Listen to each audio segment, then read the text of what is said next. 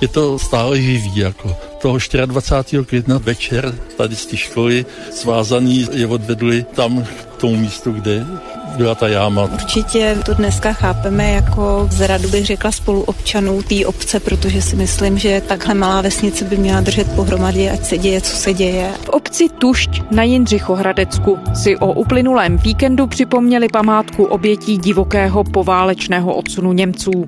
Komunistický režim po násilí a zabíjení, které se v roce 1945 vydávalo za akty lidové spravedlnosti, často zahladil stopy.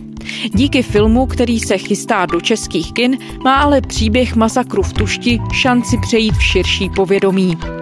Co všechno 75 let po konci války o událostech Tušti víme? A jak jsme se s touto temnou kapitolou českých dějin vyrovnali? Je úterý 26. května, tady je Lenka Kabrhelová a Vinohradská 12, spravodajský podcast Českého rozhlasu.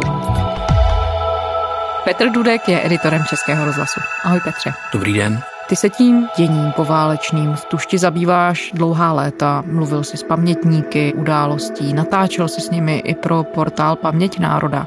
Můžeš shrnout, co se v tom roce 1945 vlastně v Tušti stalo? Tam se stalo to, co se tehdy bohužel stávalo v pohraničních obcích častěji, totiž došlo k masakru obyvatel, o kterých se tvrdilo, že jsou německé národnosti a byla na nich vykonána lidová pomsta, prostě takový lynč. V Tušti konkrétně tomu předcházel jakýsi soudní proces, nebo spíš parodie na soudní proces, to trvalo několik hodin, to jednání toho lidového soudu.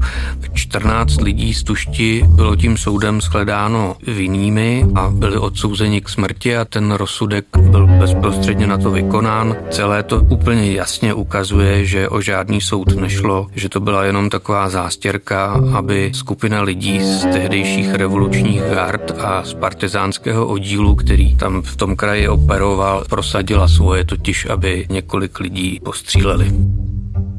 Když jsem si jela ta horda vedená plukovníkem Hobzou. To bylo 24. května.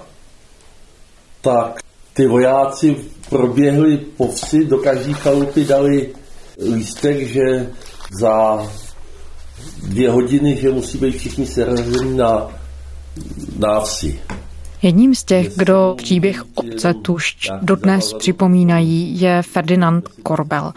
Ty se s ním setkal vícekrát. Jaký je jeho příběh? Jeho příběh je samozřejmě smutný, ale na druhou stranu musím říct, že pan Korbel je taková, nedá se říct přímo veselá, ale taková vyrovnaná povaha a přestože když vzpomíná na ta krutá léta, která neskončila, bohužel on se narodil v roce 44, takže tohle všechno sice zažil, ale zná to z vyprávění, protože mu byl jenom rok, ale potom se jeho život nějak odvíjel dál tady v Československu a nebylo to pro něho vůbec veselé. Mluvilo se u vás doma česky? No tak u nás se doma mluvilo česky normálně, protože matka, ta se se přivdala z vnitrozemí v roce 37, takže tam mluvila jenom česky, jo, a otec ten měl německý školy a, a česky uměl dobře, jo, ale písmem no. On na to někdy vzpomíná s určitým dojetím i třeba s takovým, řekněme, ne přímo vztekem, ale nespokojeností, protože zejména pokud jde o jeho rodiče, tak tam myslím, že se s tím směřuje těžko. Ale jinak, jak říkám, je to povaha asi optimistická, protože přestože už je v pokročilejším věku, tak je pořád aktivní a co se týče dědictví jeho rodiny a podobných nespravedlivě postižených, tak je v tom velmi činný. Jak to jeho rodinu konkrétně postihlo tedy? Tak panu Korbel Orwelovi byl rok, když se ty události po konci druhé světové války seběhly. Jak to konkrétně dolehlo na jeho rodinu? Ferdinandu Korbelovi byl rok a jeho tatínek byl tehdy tím soudem odsouzen a zastřelen a jeho maminka vzala tedy toho mladého Ferdinanda Korbela do kočárku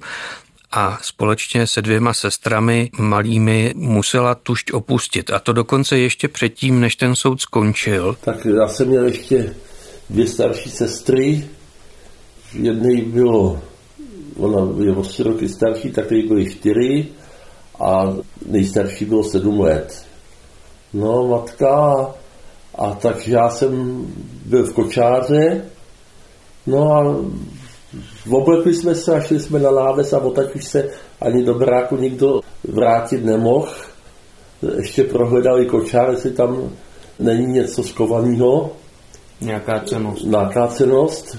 No a co, co jsme mohli unést, jako když, jo, kus chleba jsme tam měli akrát eh, v kočáru, jo, protože já nevím, jestli Ono to bylo vlastně procesí. Tehdy ten takzvaný partizánský oddíl a ty revoluční gardy vyhnali z Tuště 24. května několik set lidí a z okolí ještě a hnalo je za československou hranici do Rakouska.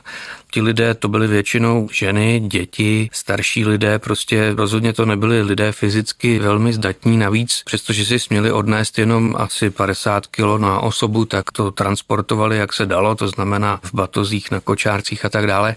Nepostupovali příliš rychle, nicméně do večera do toho Rakouska, do vesnice, která se jmenuje Brand a která je několik kilometrů od Tušti, dorazili a teprve tam se v průběhu noci a někteří až ráno dozvěděli, že jejich otcové manželé manželé byli den předtím povražděni. Co se dělo potom? Ten osud je velice spletitý a je docela zajímavý a překvapující. Oni totiž byli československými úřady vyhnáni, jak jsem řekl, z té oblasti, které se říká Vitorasko. Tehdy Československo vyhnalo několik tisíc lidí do Rakouska. Pro všechny to byl určitě traumatizující zážitek. My jsme právě přejeli Československo nebo Česko-rakouskou hranici. Jak to tady vypadalo v tom 45. roce? Vzpomenete si, co vám vyprávěli? No tak eh, to, co mi vyprávěla matka, tak eh, že na hranicích kolem cesty sedělo spousty lidí, to byl to prakticky celý Rabšach, asi kolem tisíce lidí bylo vyhnaných a ty, ty byly vyhnaný před náma, takže ty všichni seděli tady a čekali, že se musí rozhodnout, že se budou večer vracet zpátky, jako jo. A netušili, že tady budou až do jara dalšího roku. Někteří tady skutečně v lese do té doby vydrželi a bylo jich hodně, jo. Rodiny s dětma pochopitelně, že přes zimu si našli bydlení ve vesnici, ale ty vesnice byly všechny přeplněné a většina těch lidí tady čekala, udělali si příbytky tady v lese a, a čekala, až se rozhodne, že se budeme moc vracet. Takže tady přímo v těch lesích kolem nás přežilo několik desítek lidí zimu, protože se nemohli vrátit, přestože chtěli. Ano, Někteří z těch vyhnaných se v Rakousku usadili, protože tam samozřejmě vlastně po staletí fungoval přeshraniční styk, tak někteří z nich se uchýlili ke svým příbuzným nebo známým, které v Rakousku měli, ale asi tak polovina hrubým odhadem z těch vyhnaných se potom v roce 46, zhruba po roce, mohla vrátit. To by zasluhovalo samostatnější výklad, ale československý stát byl tehdy v mezinárodní situací doveden k tomu, že pro něj bylo roz rozumnější říci, my ty lidi vezmeme zpátky. Takže to nepříliš ochotně myslím, ale československý stát to tehdy udělal. A ti lidé, kteří byli, jak už jsme to popisovali, v roce 45 v květnu divoce vyhnáni, tak se o rok později mohli vrátit a někteří z nich to prostě v dobré víře udělali a paní Korbelová, tehdy už vdova, se svými dětmi byla mezi nimi. Takže Ferdinand Korbel se v roce 46 jako dvouletý ocitl zpátky v Tušti v chalupě, kde se předtím narodil, která ovšem té rodině už nepatřila. A následující život pro něj a pro jeho maminku a jeho sestry byl velice krušný, byl to prostě život lidí druhé kategorie se vším všudy. A ten trval vlastně s určitými úlevami, které přišly ale mnohem později, až do roku 89 a vlastně ani ten polistopadový režim nebyl vůči těmhle lidem úplně velkorysý. No ono se 14 těch zastřelených občanů tušti přihlásilo před válkou k německému občanství. Co je k tomu vedlo? Dočetl jsem se v knize Jána Mlinárika, což je historik, který celou tu kauzu přivedl na světlo po listopadu 89 a napsal o tom knížku. Tam se vysvětluje, že z těch 14 byl skutečný Němec v tom smyslu, že by mluvil německy nebo jenom německy a hlásil se jaksi svou povahou a svým profilem k Německu jenom jeden člověk a to byl starosta obce bývalý, který se jmenoval Hofhansl. Byli to i podle jmen až na starostu obce Hofhansla všechno Češi. Jinak všichni ostatní z těch tehdy postřílených byli lidé spíš Češi, jak napovídají jejich příjmení Korbel, Smolek, Vlčková a podobně. A někteří z nich také mluvili jenom česky nebo mluvili německy špatně. Obvinění spočívalo v tom, že přijali, optovali německou, německou státní příslušnost, že se přihlásili k Němcům, nebo jak se lidově říká, dali se k Němcům, ačkoliv to byli Češi. V tom kraji tehdy žili lidé, řekněme, prostí, kterým se dost často u nás za první republiky nedařilo příliš dobře a řada z nich prostě neměla moc velkou představu o tom, co to znamená hlásit se k nějaké národnosti. A když se měli po Mnichovu rozhodnout, jestli se tedy nepřihlásí k německé národnosti, ke které třeba se hlásili jejich předkové v rodině po celé generace, takže v tom neviděli naprosto nic nebezpečného nebo nepřirozeného, tak pro některé z nich to byla věc, která nebyla tak podstatná, anebo tomu ani pořádně nerozuměli. Právě, že ta tušť, jo, ta byla na hranicích, eh, bylo to až do toho 21. roku Rakousko, jinak i škola byla tady německá v Tušti, jo. Potom postavili tuhle tu novou, jo, tak se tam taky učilo německy, jo, až do toho 21. roku, protože teprve potom už se tam učilo česky, když to připadlo k republice. Tím, že byli všichni Rakušáci eh, do toho 21. roku a i když se mluvilo česky, jo, ono z Rakouska to i jako rodiče, otce, říkali vždycky, za Rakouska jsme se měli, to, to bylo o něčem jiným. Řada z nich se při sčítání lidu obracela na své sousedy, na lidi, řekněme, s větším rozhledem ve vesnici, na starostu, na učitele a ptali se, co máme udělat, kam se máme přihlásit. Rozhodně to nebylo tak, že by to byli sfanatizovaní němečtí nacisté. To byli lidé spíše bezradní, lidé, kteří z pochopitelných důvodů si chtěli nějakým způsobem zlepšit situaci pro budoucnost. Ty zemědělci, ty nedostávali vůbec žádný dotace, jo? protože ze začátku, než přijmuli občanství československý, jo, tak nedostávali dotace, protože je dostávali jenom Češi. Když potom už přijali občanství, aby zkrátka mohli tady hospodařit, tak eh, zase špatně vypsali žádost, měli tam chyby, bylo to jenom v češtině, a zase žádný dotace nedostali. A ty tady řeli všichni bídu. A třeba jim někdo poradil, třeba sami došli k názoru, že bude v tuto chvíli lepší přihlásit se k národnosti německé. Nacisty tím ze sebe vůbec neudělali ani nemohli. A co bylo závěrem toho lidového soudu, co v tom verdiktu tedy on uváděl jako důvod popravy o něch 14 lidí? I dnes je jasné, že ten rozsudek prostě nemůže obstát normálním právním požadavkům. Odsouzeným v uvozovkách uvozovkách a povražděným se vytýkalo, že se přimkli nebo přidali k nacistickému režimu, že pomáhali nacistickým zvěrstvům spáchaným v Československu během války. Abych to ilustroval, někteří z nich museli ještě před tou popravou nosit na prsou cedulku, na kterou jim napsali zrádce národa. Čili takhle to asi vypadalo ten rozsudek. Prostě ten rozsudek musel jednoduchým způsobem, protože ho také vydávali poměrně jednoduchým jednodušší lidé, dospět k tomu, že ti lidé jsou zrádci národa a jako s takovými si s nimi můžeme udělat, co chceme, například je můžeme postřílet, což se pak stalo. Náš zběsilý soused se na nás v roce 38. vrhl s úmysly nejhoršími a dožil se přitom nejtěžší katastrofy v celé své vlastní historii. Připravoval nám hospodářské zničení, kulturní rozvrácení a národní zánik a přivodil sobě sám osud, jejž bude celá dlouhá léta těžce nést. A vytvořil si situaci, jejíž důsledky stihnou celé jeho dnešní i budoucí generace.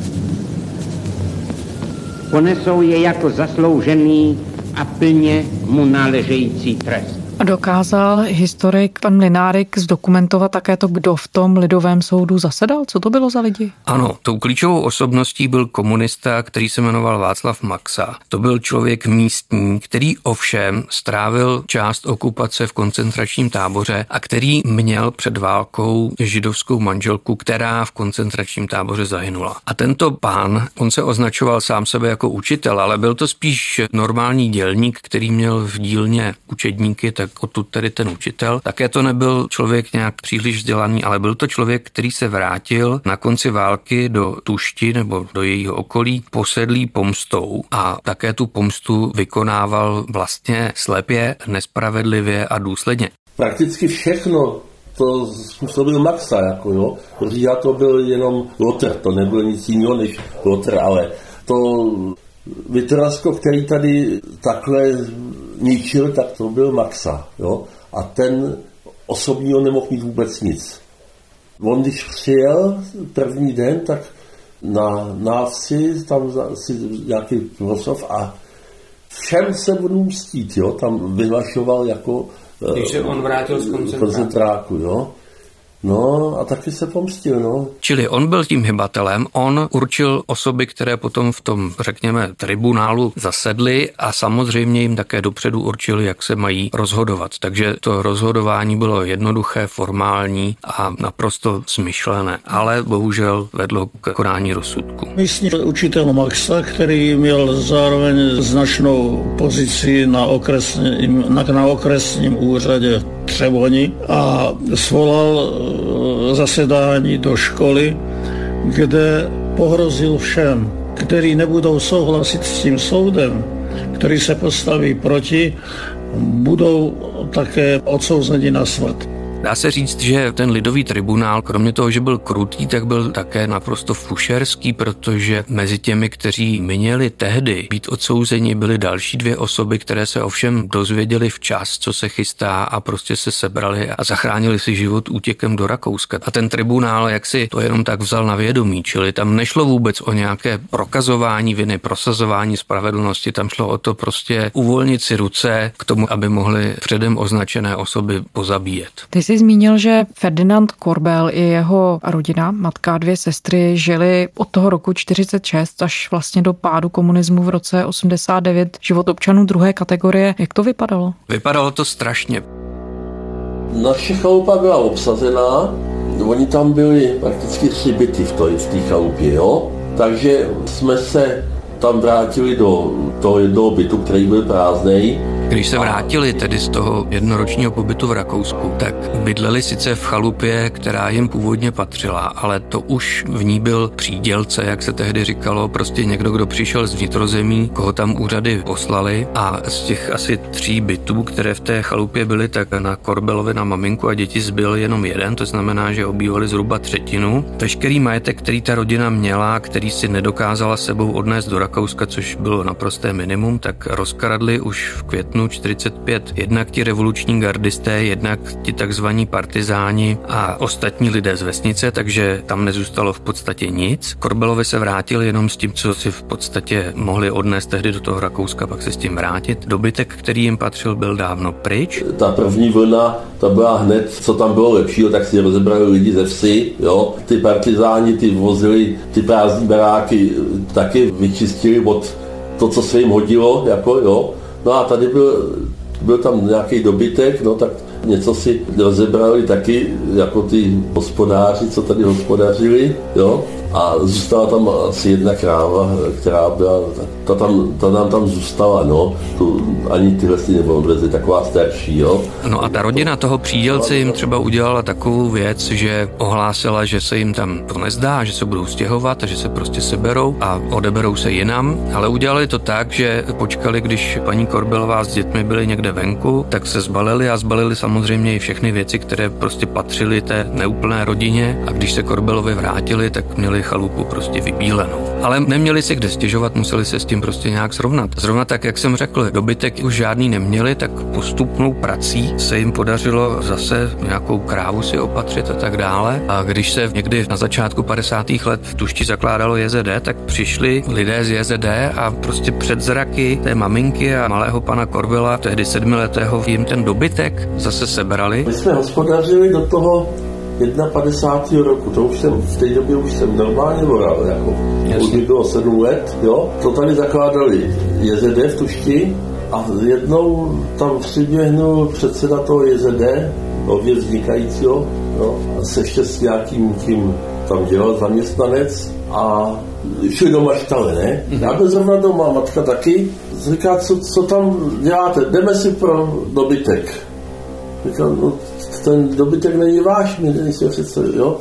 Ne, my to máme, to je dobytek po Němcích a to je zkrátka náš, náš. A to už nebyl, jako to, hmm. to ten rozšťavil a to, co jsme si už zase nahospodařili jako a odvedli ho. Takže pan Korbel, tady se projevuje trochu ten jeho sarkazmus, říká, no my jsme vlastně byli první, kdo přispěl do družstva nějakým dobytkem. Ty družstevníci, to, co nám ukradli, byl základ, na kterém oni postavili svou živočišnou výrobu. On se pan Korbel po roce 1989 jednak snažil domoci toho rodinného majetku, ale zároveň se také snažil dohnat aktéry vraždění a dostat je před soud. Povedlo se mu to? Co se týče toho majetku, tak se mu to povedlo jenom částečně, protože ta chalupa, o které jsme tady mluvili, v té potom už jeho rodina nežila, ale po roce 89 oni zažádal a československé tehdy úřady mu řekli, že ano, že má právo ovšem jenom na polovinu té chalupy, protože ta se jaksi připsala jeho mamince, která, abych to vysvětlil, v roce 46, když se vrátila, tak musela znovu přijmout československé občanství, což jaksi bez váhání učinila. Takže úřady po roce 89 panu Korbelovi řekli, ano, toto je polovina chalupy, kterou můžete dostat, protože ta přináležela vaší mamince, která se přihlásila k tomu československému občanství. Ovšem váš otec se přihlásil k německému občanství a jako německý občan také zemřel. To znamená, že na tu polovinu toho domu nemáte právo. A pan Korbel se snažil vysvětlit, že tatínek jaksi těžko mohl udělat něco jiného, než zemřít, když ho československé úřady zastřelili jako Němce, že neměl příležitost tuto otázku znovu zvážit, ale to tehdy nikdo neposlouchal. Takže pan Korbel si půlku rodné chalupy převzal, půlku si musel koupit, což učinil. A pak tu chalupu, protože byla v zoufalém stavu, celou strhnul a postavil si ji znova. Takže ano, bylo to asi lepší chování bez sporu než chování komunistického režimu, ale úplně bez chyby to také nebylo. A co se týče těch pachatelů toho bezpráví, tak ono je to složité. Václav Maxa byl v listopadu 89 už po smrti, ale stále žil člověk, který tak říkajíc mačkal spoušť. Ten se jmenoval František Říha a to byl prostě lotr, nájemný vrah, který těch 14 lidí povraždil. Jenom malou dopomocí několika partizánů, ale on prostě ty lidi střílel v tušti tam na tom smutném místě. A to byl místní? To byl místní člověk, který prožil celou válku v Mauthausenu. On sice tvrdil, že byl vězněm nacistického režimu, ale on se tam dostal velice pravděpodobně podle několika svědků prostě za drobné krádeže, takže tam byl vlastně jako normální kriminálník. Ale když se v květnu 45 vrátil, tak měl prostě tu gloriolu člověka, který prošel Mauthausen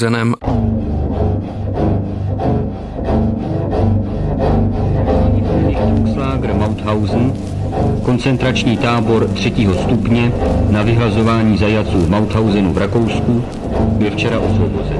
Ofenziva teroru a krve proti českým příslušníkům tábora byla zahájena po vyhlášení staného práva po Heidrichově smrti. Do Mauthausenu byli deportováni univerzitní profesoři, novináři, umělci, vysokoškolské studentky, vysokoškolské pracovníky. Roce 45 napřed pracoval pro SNB, tedy jaksi normální sbor národní bezpečnosti. Nějakou dobu byl dokonce dozorcem ve vězení na Pankráci, odkud byl za podezřelých okolností, které zaváněly určitým sadismem a krutostí, také převelen. A pak se dostal do řad státní bezpečnosti, kde byl několik let po roce 45 se úřady pokusily jeho roli v tom masakru vyšetřovat a případně třeba i soudit a pak eventuálně potrestat, ale to se nikdy nestalo. Po roce 48 a zřejmě taky díky jeho angažmá v STB byly všechny tyto snahy zastaveny a pan Korbel se po roce 89 pokusil ještě znovu ten proces nějak obnovit, ale s nulovým výsledkem. A to se nezměnilo doteď, ani 30 let po... Ne, to se, to se vůbec nezměnilo, protože pokud vím, tak prokuratura tehdy všechny návrhy odmítla jako nepodložené dostatečnými důkazy, a respektive část toho zločinu zřejmě byla považována za promlčený. Když jsem namítal stížnosti na generální prokuraturu, že se jednalo o genocidu, tak eh, mi dali odpověď, že to stejně zamítají, ale i kdyby to se jednalo o genocidu, že i ta je promlčená. On jeden z těch pamětníků, se kterým se také mluvil, Karel Smolek, ten připomínal, že české úřady ani po pádu komunismu nepovolili vstyčit třeba pamětní desku v tušti, že ty exhumované ostatky obětí masakru musely být převezeny do Rakouska. Nepovolili ani, když jsme žádali postavit e, e, kříž. Mají pomník a společný, důstojný, opravdu kmen tím dalo místo. Čestný. To se za těch 30 let od konce komunistického režimu změnilo v tomhle ohledu ten přístup českých úřadů? To byl asi spíš rozhodnutí jaksi místních úřadů. Tuž patří teď už do Soudola, takže to bude asi problém spíš určité neochoty místních lidí. Po roce 89 jich přece jenom žilo ještě dost lidí místních, kteří si buď to pamatovali, co se stalo, anebo o tom věděli a měli svoje vlastní příbuzné, kteří v tom hráli nějakou roli. Takže rozhodně nestáli o to, aby se tam velmi zdůrazňovalo, že tam prostě někdo někoho postřílel a že to bylo nespravedlivé a že to dokonce byl masakr a že by se to mohlo třeba taky uvést na pravou míru. Čili on se tam potom v tušti náhrobek nebo řekněme pětní místo vybudovalo, ale pravda je, že fyzické ostatky se tam nikdy umístit nemohly, takže jsou pokud vím na hřbitově v rakouském Mindu, což je poněkud nepatřičné. Ano, to je pravda. Ale co se týče té nálady československých úřadů, úřadů, anebo českých úřadů, teď už mluvíme hlavně o českých úřadech, tak myslím, že ta se měnila od roku 89 stále k lepšímu. Pan Korbel mi to jednou vysvětloval. Byly doby, říkal, kdy jsem prostě tady s některými lidmi z vesnice nemohl jít do hospody a to už je dávno pryč. A obecně, když se na to podíváš, ty to sleduješ opravdu dlouho, tu historii a sleduješ kontinuálně i to, jakým způsobem se česká společnost jako taková staví k těmhle zapomenutým kapitolám historie. Mění se ten vztah? Určitě se mění a je to vlastně něco podobného asi jako denacifikace v poválečné Německu, v té západní části. Taky trvalo 20 let, než se opravdu o tom začalo pořádně důkladně mluvit a musela se do toho angažovat generace mladých Němců, kteří neměli s válkou bezprostřední zkušenosti. U nás je to asi v tomhle ohledu podobné. Ano, situace se mění. Možná na ilustraci ten František Říha byl, jak už jsem řekl, vrah a pravděpodobně i sadista ale STB mu poskytla určitou ochranu, na kterou on se i v životě potom různým způsobem odvolával a ta ochrana fungovala. A součástí té ochrany bylo, že on byl také jako vězeň z Mauthausenu prominentním členem Svazu protifašistických bojovníků, což byla pro posluchače na vysvětlenou taková hýčkaná organizace během celého komunistického režimu. Ti lidé, kteří patřili k té organizaci, měli nejrůznější privilegia, hledělo se na ně jako na hrdiny. Takže tento pan Říha požíval různých privilegií a dokonce, přestože to byl člověk, který měl stát před soudem a měl za to být potrestán a nikdy potrestán nebyl za to, co napáchal, tak po roce 89, když se dohadovalo česko-německé vyrovnání, tak německý stát poskytl odškodnění lidem, kteří strávili nějakou dobu v koncentračních táborech. A tehdy dostal pan Říha taky odškodnění od německého státu za tu dobu, kterou strávil v Mauthausenu, což budíš mu to přáno, ano, pobyt v Mauthausenu určitě nebyl nic příjemného a náleží mu za to očkodnění, ale je strašná škoda a velká nespravedlnost, že tato část jeho života byla vyrovnána velkoryse a tak, jak to mělo být, ale ta část, o které se tady bavíme celou dobu a která zasáhla do života mnoha nevinných lidí a celých rodin, vyrovnána nikdy nebyla. Když se bavíme o těch proměnách vztahu české společnosti k poválečné minulosti, tak teď o víkendu se k té vzpomínkové akci v obci Tušť připojili i tvůrci filmu Krajina ve stínu, který natočil podle těch událostí režisér Bohdan Sláma. Dá se to, Petře, považovat za projev toho měnícího se vztahu? No určitě. Je to skvělé, že takový film vznikl a je to důkaz toho, že se o to někdo zajímá. Bohdan Sláma je ceněný režisér. Čistíme republiku, to se k vám nedostalo. My ale nejsme soudci. Tady je to teď strašný, jeden se bojí druhýho, já z nich mám strach. Ve státním zájmu budete přesunuta do vnitrozemí, stejně jako ostatní Němci. Já jsem viděl asi jako většina z nás zatím jenom ten trailer. Z toho se dá poznat, že to bude černobílý film, což mě třeba osobně docela pro takové téma vyhovuje. Asi to bude velice zajímavý film a bude to určitě důkaz toho, že ta společnost na tuhle kapitolu zapomenout nechce a snad lidé, kteří se o to zajímají, ať už jsou starší nebo mladší, tak si z toho odnesou určité poučení a aspoň zpětně se ta nespravedlnost v našich myslích narovná. Jak to dnes vnímá všechno pan Korbel? Jak jsem řekl, on není zahořklý člověk a vnímá to dobře, je aktivní a je rád, když se o příběhu jeho rodiny mluví, je ochotný o tom s kýmkoliv mluvit, pokud tedy dotyčný nebo dotyčná projeví zájem. Když se o to začal zajímat Jan Mlinárek, tak se z nich stali, myslím, osobní přátelé. Řadu věcí si vysvětlovali, sdělovali, informovali se navzájem. Pan Korbel vzhledem k tomu, kdy se narodil, tak je asi jeden z posledních pamětníků těch, kteří ještě žijí a mohou o tom mluvit. A on se o to prostě zajímá, stará se o to, a myslím si, že je vždycky rád, když se o tom natočí nějaký pořád, odvysílá se něco v rádiu, v televizi a myslím, že ten film mu udělá radost. Petr Dudek, editor Českého rozhlasu. Petře, děkujeme. Rádo se stalo. A to je z úterní Vinohradské 12 vše. Poslouchejte nás na serveru iRozhlas.cz. Všechny naše epizody najdete i ve svých oblíbených podcastových aplikacích. Psát nám můžete na adresu vinohradská12 zavináč rozhlas.cz. Těšíme se zítra.